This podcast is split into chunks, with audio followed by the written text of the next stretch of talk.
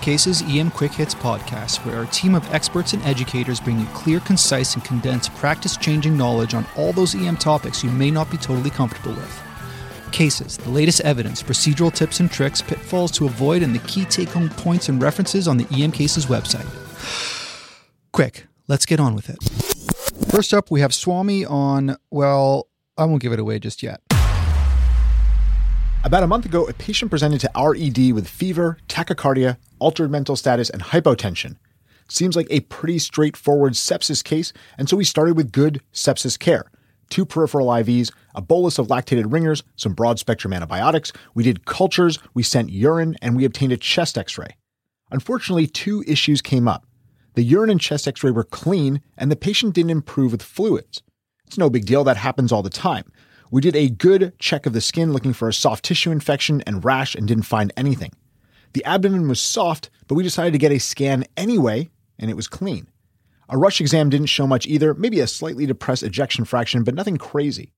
We started norepinephrine and we were ratcheting the doses up pretty quickly without much response. Pretty soon we were up to 25 mics of norepi, and the team was asking about adding a second pressor. Anytime I'm ratcheting up my vasopressors and contemplating a second one, I take a cognitive pause. What else could I be missing? There are so many things that can cause non response to pressors, and I'll include a slide in the show notes that goes through my thought process on that. The list includes things like beta blocker and calcium channel blocker overdose, anaphylaxis, hypocalcemia, and occult bleeding. In this case, two potential endocrine issues came up as well severe hypothyroidism and adrenal insufficiency. We felt thyroid was unlikely based on the scenario, and we also had a normal TSH, which doesn't exclude the possibility, but lessens the probability. That left us with adrenal insufficiency, an entity we don't often consider and we probably miss it from time to time. Let's start with a bit of a definition. Adrenal crisis is a life threatening emergency due to acute deficiency of adrenocortical hormones, namely cortisol and aldosterone. And this can be fatal if not diagnosed early and treated aggressively. Classically, it'll present with hypotension refractory to IV fluids and vasopressors, just like our patient. And so, anytime you hear that combination of hypotension refractory to IV fluids and vasopressors, think about the adrenal gland. The clinical presentation is pretty variable. Often patients can have nonspecific complaints like weakness, confusion, fever, nausea and vomiting, abdominal pain, and they can develop shock and fever. Those might be the only signs of adrenal insufficiency. In patients who have known adrenal insufficiency, it can be precipitated or they can go into a crisis due to surgery, infection, burn, sepsis, trauma, metabolic, or cardiovascular events, basically any stressor to the system. We want to consider the diagnosis in any patient who has known primary adrenal insufficiency, they have known pituitary disease, and in patients who have been on prolonged steroid therapy. We often see this in patients who are asthmatics or COPD patients. There are some diagnostic studies that you can get, and they might help you to get the diagnosis. These patients will often be hypoglycemic.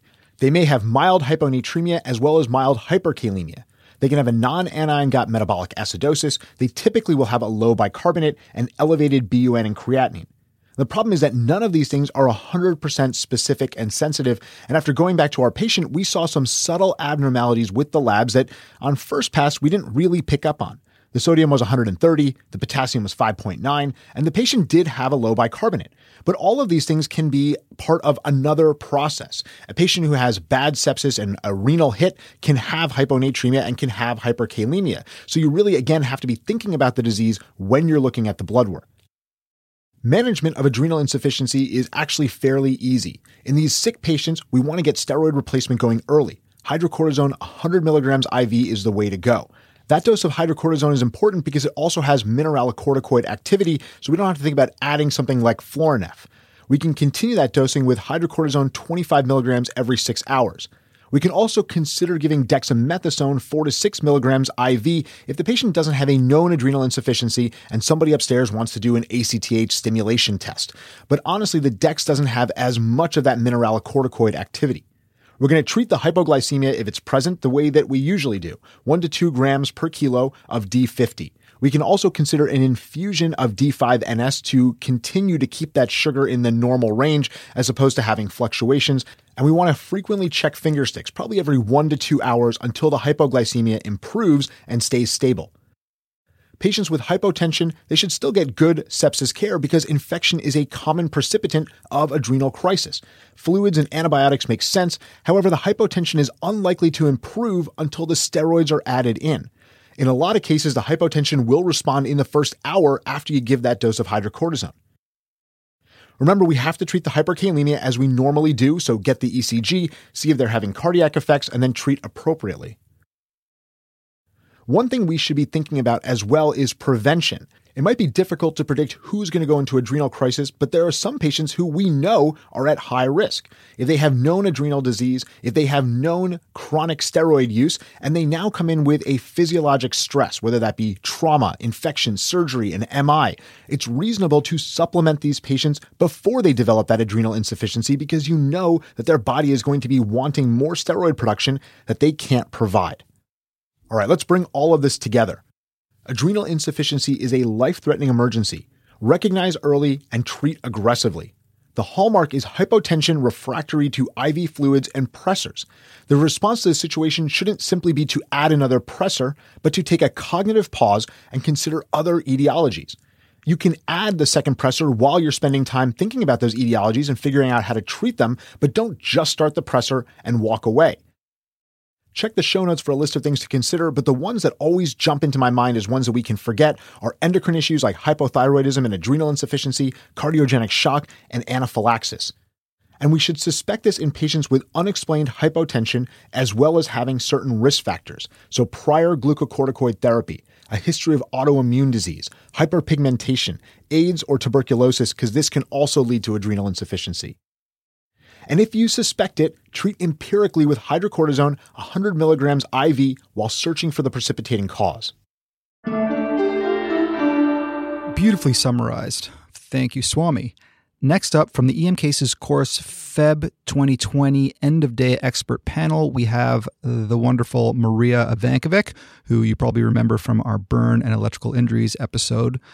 She's going to talk about antibiotic indications in treating strep throat.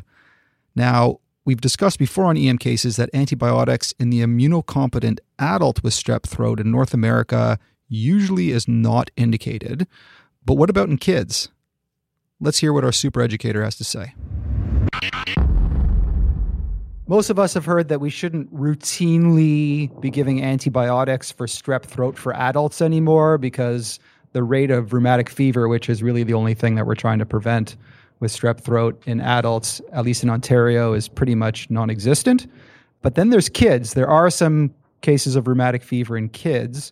So the question is should we be treating all kids with strep throat with antibiotics? Should we not be treating any of them with antibiotics? Should we be treating some of them with antibiotics? So that's a great question. And it's interesting because a lot of developed countries are no longer testing and treating both adults and children. But North America has a little bit of a different view on this. So, in general, I think a lot of us know that for adults, these days, the number needed to treat to prevent rheumatic fever for a strep throat with antibiotics is crazy high. Like we're talking in over one in 10,000. And the reason we used to treat was based on some old studies from the 1950s, where it had a great number needed to treat of like one in 50 or something to reduce rheumatic fever. But these days, rheumatic fever is so rare, particularly in developed countries, we don't think it's because of treatment of antibiotics. It actually has to do with rheumatogenicity of the strains. So, in a nutshell, it's kind of why we've moved away from treating with antibiotics because uh, the number needed to harm on antibiotics is something like 1 in 15. And we're talking anaphylaxis is a quarter percent and diarrhea, including C. diff. So, really, the downsides are much greater these days uh, treating strep throat. However, the Canadian Pediatric Society is going to be coming out with some guidelines on this this year, where they're going to be encouraging us to still test and treat for children. And it's thought that for kids, number one, rheumatic fever is most common, age 5 to 15. Um, so they're higher risk to start with rheumatic fever, but they also serve as a big reservoir for uh, group A strep in our community. So a lot of the invasive group A strep infections we see in adults can actually be linked back to a, a contact with a child with an acute pharyngitis. So part of it is just exposure as well. So we're protecting sort of our, our other patients out there as well. And then there's things like PANDA, so the um, pediatric autoimmune neuropsychiatric disorders associated with strep. So those are like your post strep OCD or tics that you get. And that can be prevented with treatment of strep.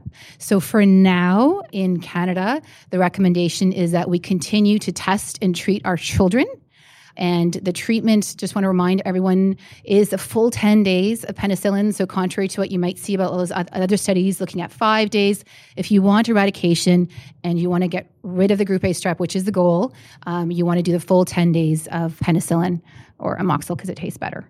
So, stay tuned for those official guidelines. Thank you, Dr. Ivankovic. Next up, we have at ECG Cases himself, Jesse McLaren, giving us the lowdown on the often delayed diagnosis of subtle posterior MI on ECG. In 1964, the renowned cardiologist Joseph Perloff called posterior MI, quote, one of the most commonly overlooked electrocardiographic abnormalities, end quote. Why are posterior MIs overlooked? and how have they remained so after 50 years? Posterior MIs have a distinct appearance on the 12 lead ECG, but this has never conformed to the dominant paradigm. The first paradigm dichotomized MI into Q wave versus non Q wave. But as Perloff wrote, Q waves are written because the initial portion of the QRS is directed away from the area of inert myocardium. If this inert area is electrically posterior, the initial forces will be directed anteriorly, and no abnormal Q waves will appear. But posterior MIs are not invisible. Because of these anterior forces, they produce tall anterior R waves.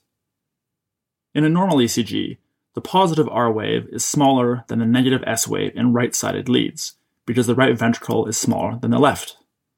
An early R wave transition where the R to S ratio is equal or greater than 1 by lead V2 should alert you that something is going on. Like every ECG change, this has its own differential, including children who normally have underdeveloped left ventricles, patients with right ventricular hypertrophy or acute RV strain, abnormal conduction from right bundle branch block or WPW, or a normal variant. But tall anterior R waves can also be a sign of posterior MI, either old or new. The second, and current paradigm, dichotomizes MI into STEMI versus non STEMI. But posterior MIs are still overlooked because they don't produce any ST elevation on the 12 lead. But they do produce a specific pattern of ST depression. In 1987, Boden looked at 500 MIs, of which 9% were posterior. All had horizontal ST depression, maximal in the anterior leads, and associated with upright T waves. This pattern distinguished the ST depression of posterior MI from the ST depression of subendocardial ischemia, which is in the lateral leads and associated with T wave inversion. But dichotomizing patients as STEMI versus non STEMI ignored posterior MI. As Boden warned, the arbitrary exclusion of all patients with prolonged chest pain and precordial ST segment depression appears to categorically eliminate patients with evolving posterior MI. And that's exactly what the 1999 STEMI guidelines stated.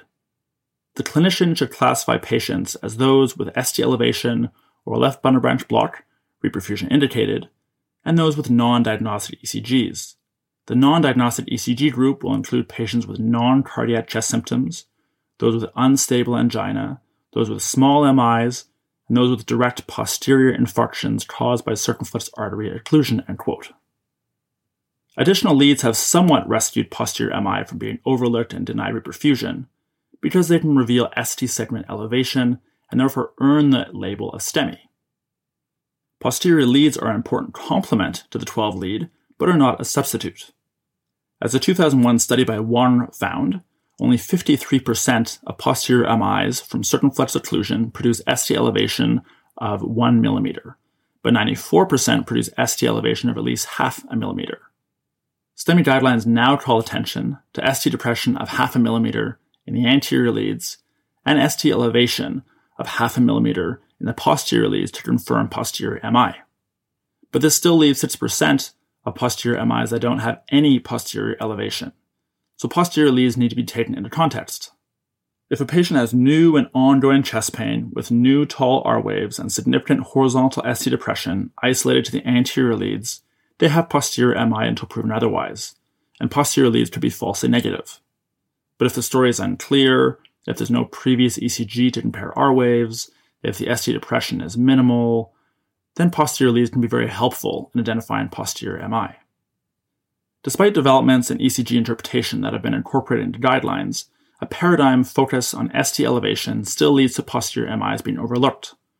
In 2010, a study of 1,200 MIs, including both STEMIs and non STEMIs, with ST depression of V1 to V4, found that a quarter had occluded arteries, and the mean time from ECG to reperfusion was 29 hours, with obviously worse outcomes. That's why Smith and Meyers have proposed a new paradigm shift occlusion MI versus non occlusion MI. Rather than focusing only on ST elevation and dichotomizing it by millimeter criteria, this new approach integrates advances in ECG interpretation to look for other signs of occlusion. Just like new ST depression in AVL can help identify subtle inferior MI that doesn't meet STEMI criteria, new ST depression and tall R waves in the anterior leads can help identify posterior MI, including those without any ST elevation on the 12 or even 15 lead. So the next time you're looking at an ECG from a patient with potentially ischemic symptoms, there may not be any ST elevation. But if there are tall R waves anteriorly, which are new and unrelated to RVH, right bundle branch block, or WPW, and if there is new ST depression isolated to the anterior leads, especially if it is horizontal and associated with upright T waves, then you could be dealing with a posterior occlusion MI. Visit the ECG cases post on EM cases for multiple examples of obvious and subtle posterior MI. So the next time one presents to the ED, it's not overlooked. All right, the bottom line there is that you only require 0.5 millimeters of either ST depression in the anterior leads or ST elevation in the posterior leads for an ECG diagnosis of posterior MI. But this only happens in 94% of posterior MIs. That leaves 6% of patients who do not meet these criteria, hence the new paradigm of occlusion versus non occlusion MI. With this paradigm, you need to look out for a new tall anterior R wave. Specifically, if the RS ratio is greater than 1 in V2 and there's any ST depression in the anterior precordial leads, suspect posterior MI perform serial ECGs to look for evolution, and have a low threshold for consulting your cardiology colleagues.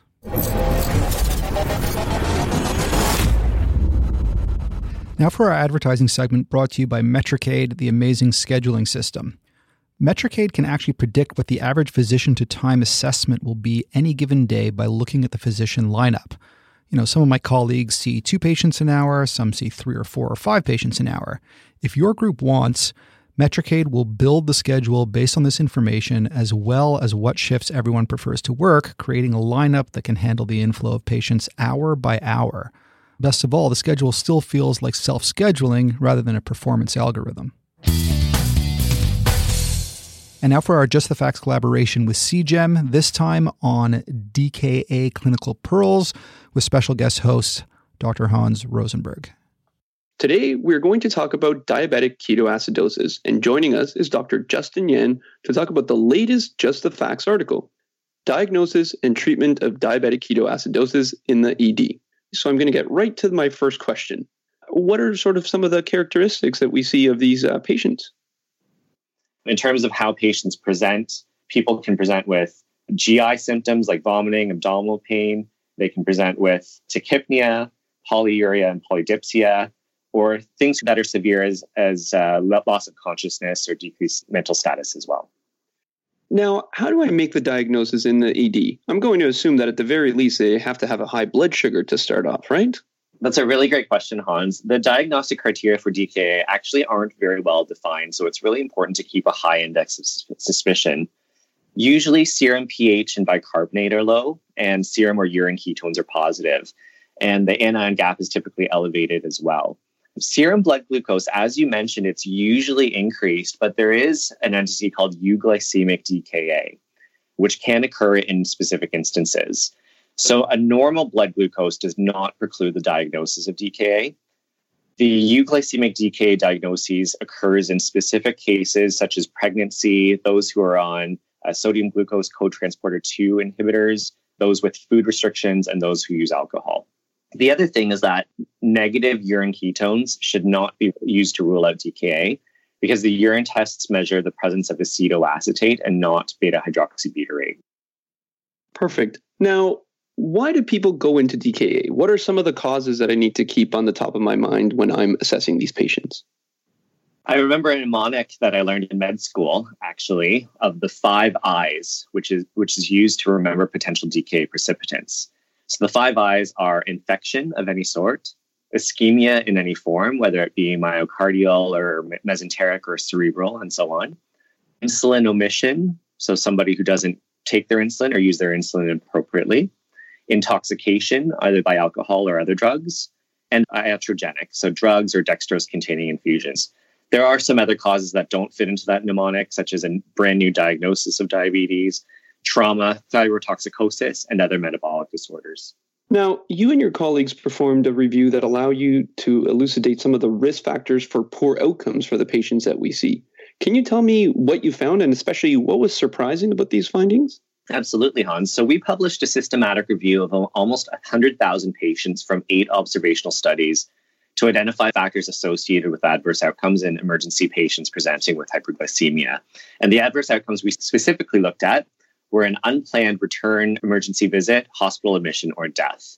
And the risk factors that we found for these from the literature included age, lower income, people who lived in urban settings, presence of comorbidities, uh, high lactate, elevated creatinine, people who were on insulin, those who had had an ED hyperglycemia visit in the past month, and those who had a really high blood glucose level when they presented. I see. Now, the last question that I'm going to ask you we don't have a chance to go through the entire treatment algorithm of DKA, and that's well sort of shown in your paper. But can you tell me what are some of the keys in treating DKA? For example, the bolus of insulin. What are we doing there? High and low potassium, and then finally, renal impairment patients. Right. So, for the insulin, so uh, boluses of insulin are no longer recommended. IV short acting insulin therapy should begin at 0.1 units per kilogram per hour and then adjusted based on the anion gap resolution while avoiding hypoglycemia or hypokalemia. With respect to the potassium, um, if somebody's serum potassium is low, then 40 millimoles of uh, per liter of KCl should be given and insulin withheld until the levels are greater than about 3.3 millimoles per liter. If potassium is normal, then 10 to 40 millimoles per liter should be given in the IV fluid. And if someone's hyperkalemic, potassium should be completely withheld unless until it's less than 5 to 5.5 millimoles per liter and they start to urinate. With respect to the sodium bicarb issue, it's not routinely recommended for patients in DKA, but it can be considered for patients who have severe acidemia and the literature would define severe as a serum pH less than seven, or if they're in shock. That was a perfect teaser for a monster main episode. We're currently planning on DKA and HHS with Lior Sommer and Melanie Baimel. I'm totally psyched for that one.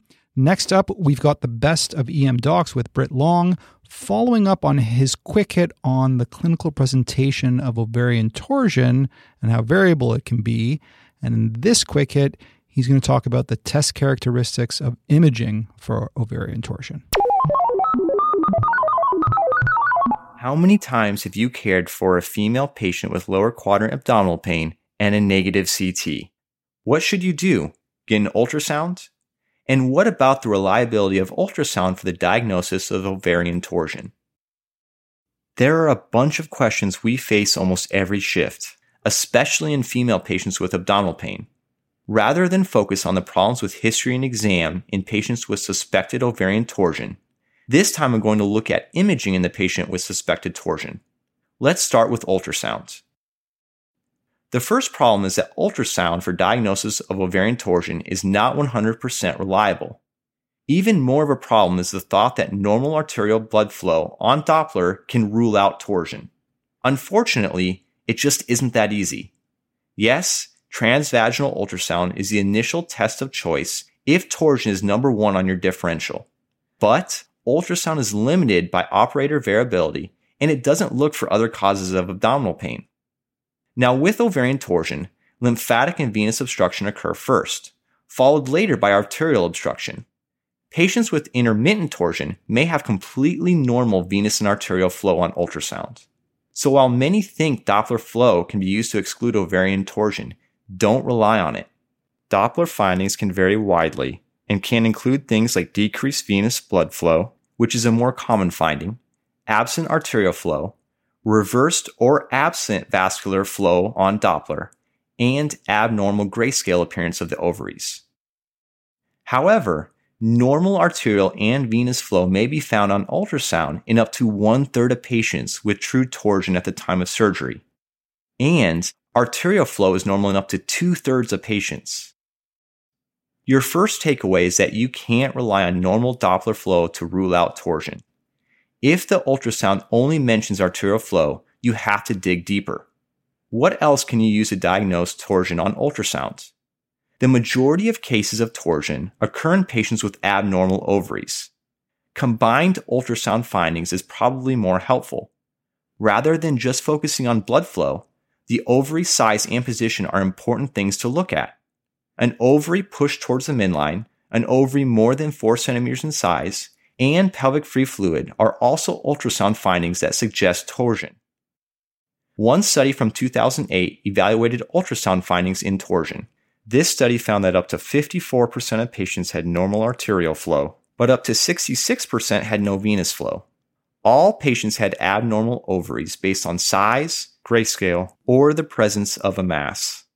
Another study from 2011 found that looking for abnormal arterial or venous blood flow, the presence of free fluid on ultrasound, or increased size of the ovary increased the reliability of ultrasound.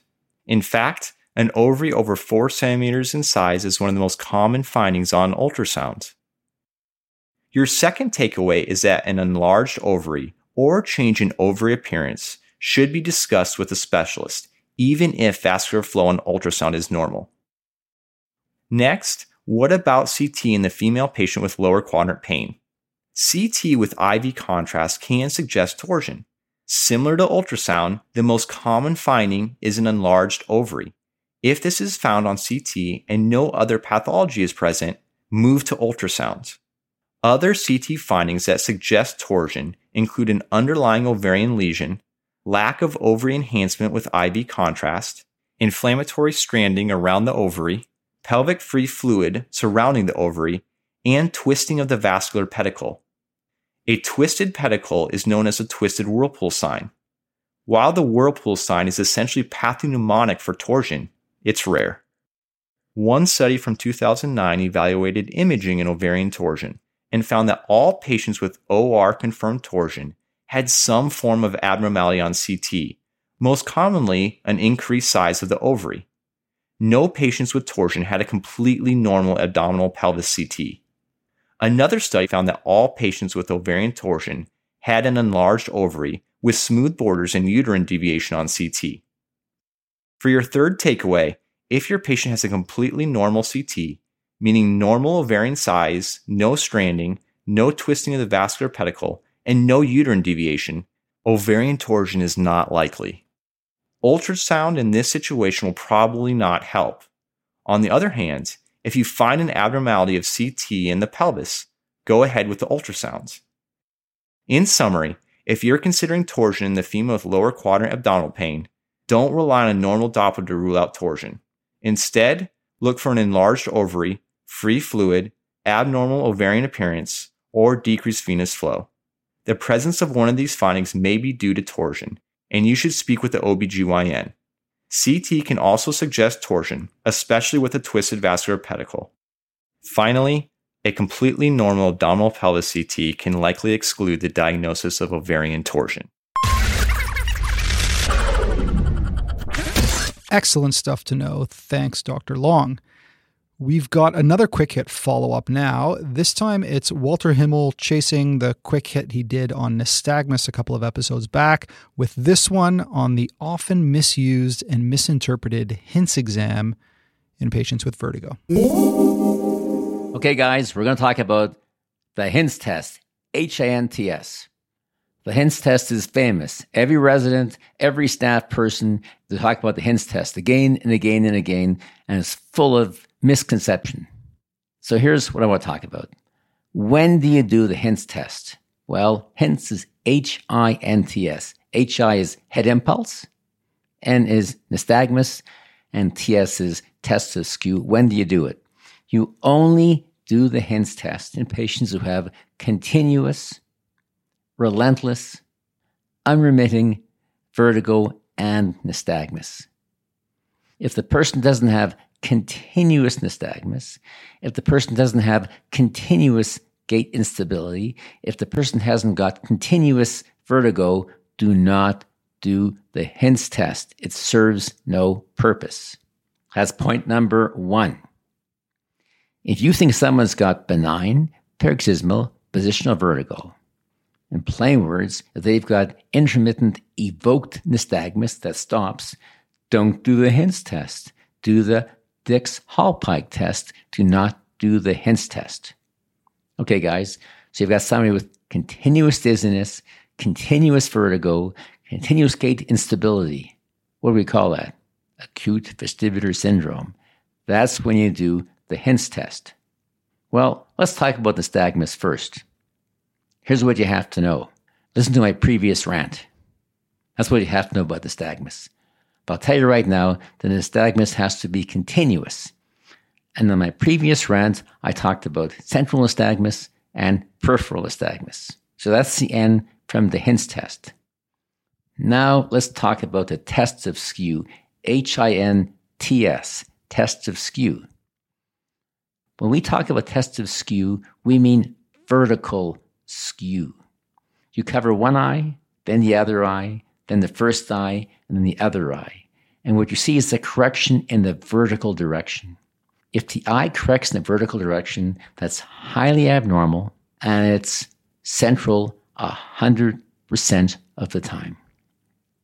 Now remember, you're probably going to see this almost never because only 7% of people with central lesions have a positive vertical test of skew. So that's a test of skew. It's vertical. The common misconception, to summarize, of a test of skew is that it's a horizontal correction. It is not a horizontal correction. A horizontal correction is often normal. It's a vertical misalignment of the eyes when you cover one and the other, and that's the test of skew. So we've got the N from the HINTS test, we've got a test of skew. Now I want to talk about head impulse test. Well, in a very simple way, you quickly turn the head in one direction and watch what happens to the eyes. Well, let's talk about normal people and vertiginous people. Let's say you've got somebody who doesn't have vertigo, doesn't have nystagmus, hopefully someone like you or me. If you ask the person to focus on your nose and turn their head 15 or 20 degrees quickly in one direction or the other, their eyes should stay focused on your nose. What do we call that? Uh, we call that normal. Hopefully your friends are normal. Hopefully you're normal. Hopefully your pets are normal. Their eyes will continue to look at you as you turn their head rapidly. That's a normal head impulse test. Don't bother doing it in the person not vertiginous. It's a waste of time. Now, let's talk about the vertiginous patient. And here's where we have lots of misunderstandings. If you've got a vertiginous patient, let's assume it's a peripheral vertiginous patient. and words, acute vestibular neuronitis. Their eighth cranial nerve, their vestibular nerve, is defective. In the patient with vestibular neuronitis, you ask the patient to look at your nose and you look at their eyes. As you turn your head in one direction or the other direction, here's what happens. Their eyes inappropriately moves with their head. And then they have to correct the situation by moving their eyes back towards your nose. So when you're doing that impulse test on a person with peripheral continuous nystagmus, with peripheral vestibular neuritis, as you turn their head rapidly, their eyes move with their head. They suddenly realize it. Their eyes have to look back towards your nose, and that's called a corrective saccade. In the context of the HINTS test, which you have appropriately done in somebody with continuous dizziness. When their eyes move with their head and have to correct in the form of a corrective saccade, that means they have a peripheral lesion. Next, you've got a patient with central nystagmus, either from drugs or a stroke. and this is very tricky. When you've got someone with central nystagmus, with central acute vestibular syndrome, and you do the head impulse test, they act like a normal person. As you turn their head rapidly one direction or the other, their eyes continue to focus on your nose. And that means they have a central lesion. Now you know why you never do the HINTS test on a normal person who's not vertiginous. Because there's two kind of people that when you do the head impulse test, their eyes will focus on your nose. A completely normal person, their eyes will focus on your nose, or a person with continuous vertigo who's having a stroke, their eyes will focus on your nose. And now you know what a central head impulse test is like. Their eyes focus on your nose. Or a peripheral head impulse test. Their eyes move with their head, and then they must have a corrective saccade. And there you go.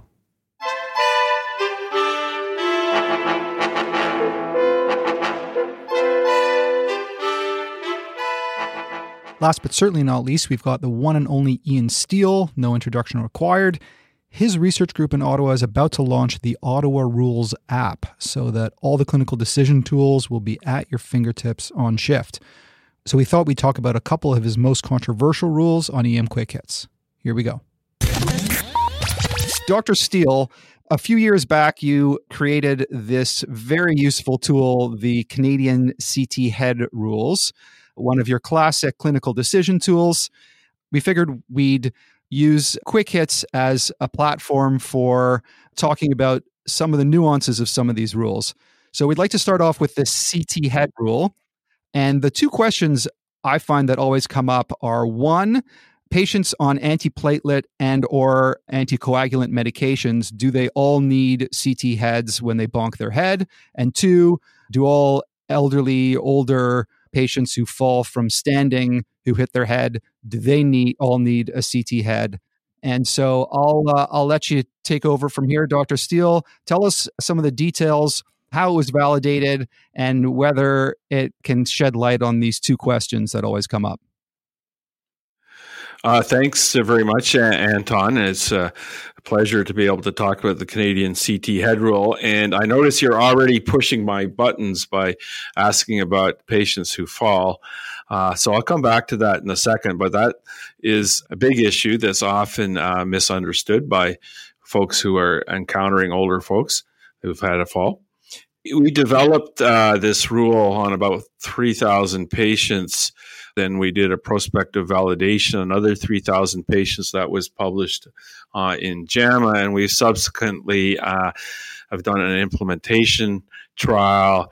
The rule has undergone uh, a meta analysis and has really, uh, I believe, stood the uh, test of time in terms of its accuracy and usefulness. But there are some misunderstandings out there in the world. Uh, even in, uh, amongst my own residents here uh, in Ottawa, I'm constantly hearing stuff where they uh, obviously don't fully understand uh, how the rule works. So, some of the areas where the rule is not applicable is minimal head injury. So, if a patient falls to the ground, bumps their knee, may have scraped their eyebrow, but had no loss of consciousness, amnesia, or confusion, so no evidence of neurological insult or concussion, then they generally do not need a CT, and the rule doesn't even apply to them. So that's an important underpinning of uh, its proper application. Minor head injury as opposed to mild or minimal is defined as symptoms associated with the GCS 13, 14, and 15. Our study was only for adults, uh, which we defined as over 16. And we had deliberately excluded patients on oral anticoagulants because we knew they were, uh, or we believe them to be at somewhat higher risk, although the evidence has not truly borne out that patients with a minor head injury and being on anticoagulants are that much higher risk of, of having a bleed. Nevertheless, it seems prudent that if they're on uh, warfarin or one of the newer oral anticoagulants, that one would go to a CT. The uh, evidence for antiplatelet agents uh, is very much non existent When we did our study, very few patients were on antiplatelet agents. So I don't believe there's good evidence to push you to do a CT head on an otherwise normal patient just because they're on antiplatelet agents just to refresh everybody's memory, and, and, again, the seven criteria are easily accessible on the Ottawa Rules app, which is uh, completely free and available on both the iOS and Android platforms. Five uh, high risk criteria GCS less than 15 at two hours, uh, suspected open or depressed skull fracture, vomiting two or more times, age 65 and above, any sign of basal skull fracture and medium risk would be very prolonged amnesia greater than 30 minutes and an overtly dangerous mechanism, such as a pedestrian struck by a vehicle, being ejected from a car, or falling from an elevation higher than three feet. And this doesn't refer to ground level falls. This is somebody who's up on a counter or a ladder and then falls. Going back to the age 65 criteria, the conundrum there is you start with whether the patient had uh, loss of consciousness, amnesia, or uh, confusion. And if they don't, doesn't matter what age they are, they don't need a CT. So the age thing only comes into play if they clearly had uh, loss of consciousness, amnesia, or, or confusion. And this uh, I, I, hear all the time from uh, residents and other folks who just automatically say everybody 65 and over needs a CT when they fall and bump their head. That is definitely not the case. So it's really great to get that off my chest. so thanks for the platform, Anton. I like to frame it as uh, like nobody cares about the cost of a CT anymore. It's not that expensive. So that doesn't really get any traction with clinicians. But in terms of patient flow, I believe it is important because somebody's otherwise okay. They're happy to go home. I've rarely had a patient demand a CT, tell you the truth. Rarely. But if you're going to send them for a CT head, they will be there minimum of another hour. They got to have it. Then you've got to recognize their back. Then you got to go look at it yourself and read it. Then go find the patient and talk to them. So it's hard to see how that doesn't add a minimum uh, of an hour to a length of stay.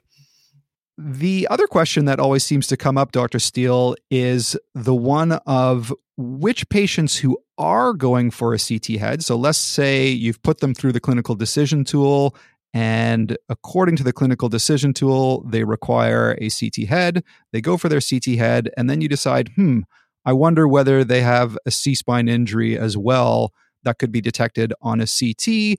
If they're going to for CT already, it only takes a few extra seconds to scan their neck. Why don't we just scan their neck while we're there? What kind of clinical decision making should we be doing in terms of whether or not to extend a CT for someone who's getting a CT head to include their C spine? Great question, Anton. And that is one that also causes me great distress when I see my residents saying, well, that's what staff guy wanted yesterday. Every head should also have a C spine CT as well. Uh, those are two separate questions, and using the C spine rule and the CT head rule independently will tell you whether they need both uh, kinds of CTs the important part here is these patients generally are going to be alert, GCS 15, they're going to be cooperative, and you can fully assess their C spine. And I would say a minority of patients that say need a CT head, only a minority would also need a CT of, of the C spine. And if they're alert and they don't even have neck pain, then that's the end of the story. No imaging of the C spine is required whatsoever. And this is the majority of patients we see coming in, say, by ambulance after a car accident or a fall. They're alert and stable and cooperative. So I'm not talking about semi conscious patients, you know, hard to evaluate. You have to image their neck if there's any evidence of uh, injury to the head. But that is overall in most of our emergency departments uh, a decided uh, minority of cases. All right, now for the monster review. First, adrenal crisis.